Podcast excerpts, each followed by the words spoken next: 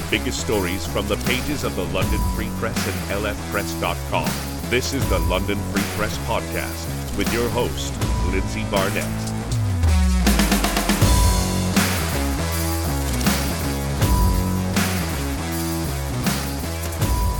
Welcome back to the London Free Press podcast. I'm not going to waste any time today because our subject matter of today's episode deserves as much attention as possible. Um, there was obviously a horrific incident that took place in the Forest City Sunday evening. We've made international news in the absolute worst possible way. Um, I am joined by London Free Press reporter Jennifer Bieman, who has done a fantastic job bringing light to this family welcome jen. How are you hanging in? It's it's just it hits your heart. Like you just I, I felt this week like we're kind of holding back tears at times. Like i drove to the vigil last night. It just kind of hit me in my gut which is strange because i um you know i'm a reporter. I've done this for for years. I've covered all kinds of terrible things but this one was just really really deeply traumatic. And, and at a time too when our community has spent 15 months apart from each other with the pandemic. And then the news at the residential schools really hit people in their in their soul on a deep level and and now this. And so uh, it's been a heavy week for londoners and, and the muslim community here. I just want to say thank you to start before we dive into this because i know how heavy I have felt this week. Like I just feel gutted. Um, and like you, I've been fighting back tears. I did cry a little bit at the beginning of the week. I just, I'm devastated. And I know how daunting this has been for journalists and reporters. So thank you so much. You and Norman DeBono wrote a fantastic article in the pages of the LF Press and over at lfpress.com about this family. Now, the atrocity that happened, Prime Minister Justin Trudeau calling it a terrorist attack, absolutely disgusting. Then you start reading about this family who was so deeply rooted in our community. Like this wasn't just, I, I don't want to use the word average, but they weren't just an average family. They they had gone above and beyond. So I want to focus on them today and what we have learned so far. So let's talk about them because they were taking care of people spiritually, physically.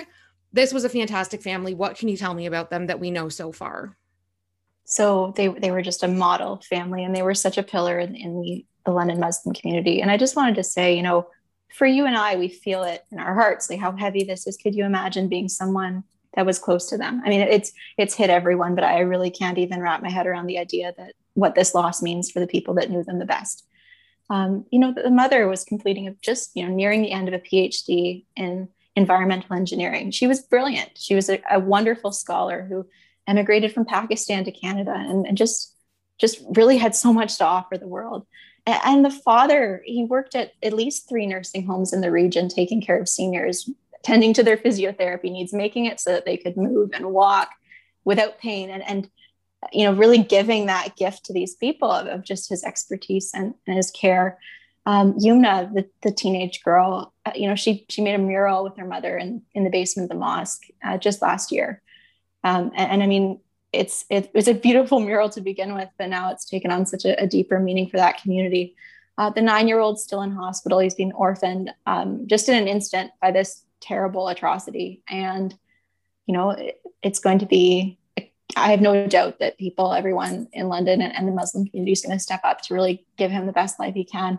Uh, and then the grandmother, I don't have her name yet. Uh, we've been working on it, but she she died as well, and it's it's it's just such a, a dark thing but but this family was such a bright light and i think that's really the the feeling here. Um, but but i mean even if even if they weren't such a spectacular role model family it's disgusting that you know the, these people just don't get to exist anymore because of of something just horrific like that. And it makes it feel worse because they were such wonderful people but even if they weren't it's it's still a disgusting thing you know? Like it, it's it's tough. Absolutely. And you're right. It doesn't it doesn't matter that they were this exceptional family. The it's just atrocious what has happened. Like this is a multi-general generational family that is no longer with us. As you say the 9-year-old has been orphaned. I just want to touch on the mural for a minute that was painted in the mosque.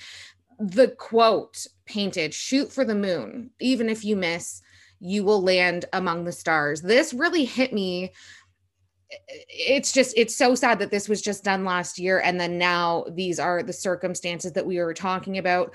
Both parents ties to western university. Um, and i just i'm having a hard time wrapping my head around the loss that this community is going to feel not only in the coming days weeks months but years as well. So the mother um, was very integrated in not only the Muslim community, but also educating other people about her faith. She was super passionate about it. Can you expand on that just like a little bit for us?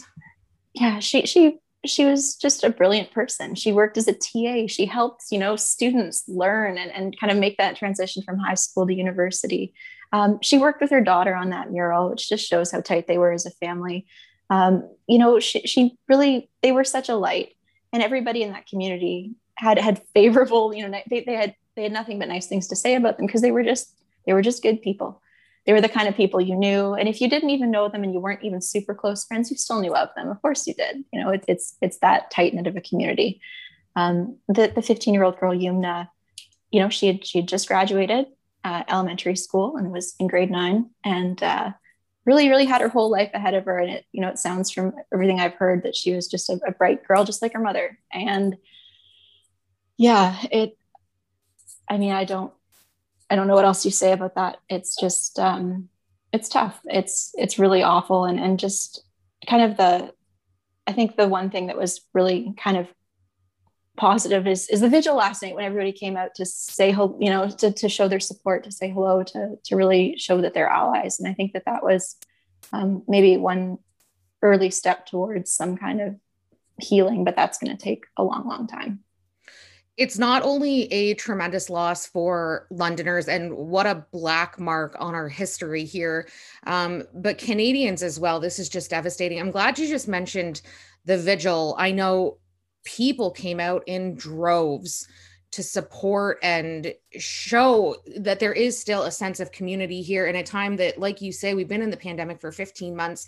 We've been apart from each other. I was blown away last night. Um, I also do want to touch on quickly there are a ton of local businesses who are doing different offerings um, where you can buy a product from them and then that money is going to go towards there's not one but two verified GoFundMe accounts that will go to the nine year old and extended family um, because this is just crazy. I do just want to caution people. Uh, there was some rumors floating around online that there had been some not verified GoFundMe account. So just make sure if you are donating, you are donating towards the right spot. With regards to the vigil last night, it was wild in the sense that people who were trying to get towards Oxford, police had shut down Oxford between Wharncliffe and Platts Lane. People couldn't find parking to even attend um, where the accident happened, Hyde Park and South Carriage Road. People were lined up four kilometers. You were on the ground what did you see when you were around the vigil? It was just really heartening to see the the turnout. I parked um, east of Wharncliffe to get to the mosque, so I had, I had, a little bit of a walk, but it was perfectly fine, nice weather. Um, you know, I, I just the the volume of people that came out to show their support, the Muslim community, the non-Muslim community, um, just everyone from all over just came out just to, to be present with these people at this time. And and you know, I, I think it's you know it, it's not going to even come close to healing or changing what has happened. But it's at least in that moment a, a concrete action of, of you know we care we show we care we want to be here. And i think that's that's something uh, at least you know like you said with gofundme's and things down the road there'll be a lot of time to discuss you know a permanent memorial or something like that. I'm assuming that that, that can only happen. I mean how could it not? Um, but you know those things will take time. It's still really early days. This was only a few days ago. So it's um, there's a lot of, of soul searching and healing that needs to happen here. And i think londoners need to to really keep this in their hearts even though the the panic and kind of the trauma of the event will will fade. I mean, we're a couple days out now, and in a week it'll feel a little different. But to really remember and keep it top of mind in the weeks and months to come, just because the TV cameras aren't there, just because it's not a 10,000 people strong on Oxford Street, this community really needs to know that non-Muslims in London are there for them and and to really commit as a whole community to to making life better for the nine-year-old than the world that you know so quickly took away his whole family. There were a lot of signs last night at the vigil saying she was my friend. He was my friend. Um, and as as you mentioned earlier, it's been devastating for Londoners, but I didn't know this family personally. And so to, to think about the family and friends of this family that are just gone now, wiped away in such a senseless, brazen act is crushing. What, how, how do you even begin to move forward as this extended family now? What are you hearing from family and friends of the family? Well, you know, at the vigil last night, um, you know, the police are saying these this family was targeted because of their faith, because of the way they dressed, and they were, you know, identifiable to this this um, accused. And you know, the the woman who began, the vice chair of the mosque who began the thing, said, you know, we're here because of our faith, and our faith is what will get us through this. So in, in the Muslim community, it will really be that tight knit group of people that that really gets them through. And in the broader London community, we need to take the opportunity to really look at ourselves, what we can do better to support our um, Muslim brothers and sisters, our neighbors, our friends, and, and just really commit to being better, being more, you know, really recommitting to that. And I, think it's it's tough that it takes a tragedy sometimes, but we've seen in other times um, this can really be a, a call to action and really expose something that you know our, our muslim neighbors know that that exists that maybe you isn't top of mind for you or i every day but um, you know i think it's really going to take a community effort and it's interesting it'll be important to see how that shakes out in the next you know weeks and months uh, what that looks like in london. I think you just hit the nail right on the head. Um, i can't even begin to imagine what the Muslim community is going through right now. Um, and some of the adversities they face that you or I may not even think about uh, because we're not walking in their shoes.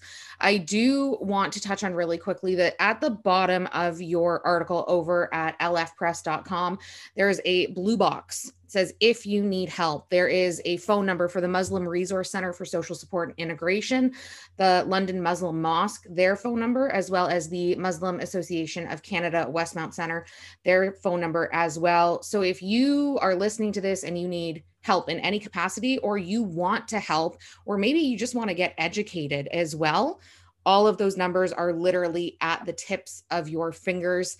Um, please, please, please just continue to keep this family in your thoughts and this nine year old who, in the coming weeks, days, months, years, is going to be navigating this loss. It's and I, I am at a loss of words. Um i just want to say thank you so much for your time jen. I know this discussion in particular has been um, an important one, but very, very difficult to have. Um, so, thank you for all of your work and to all of the journalists in the City of London who are bringing forward positive stories like this about the family and educating us a little bit.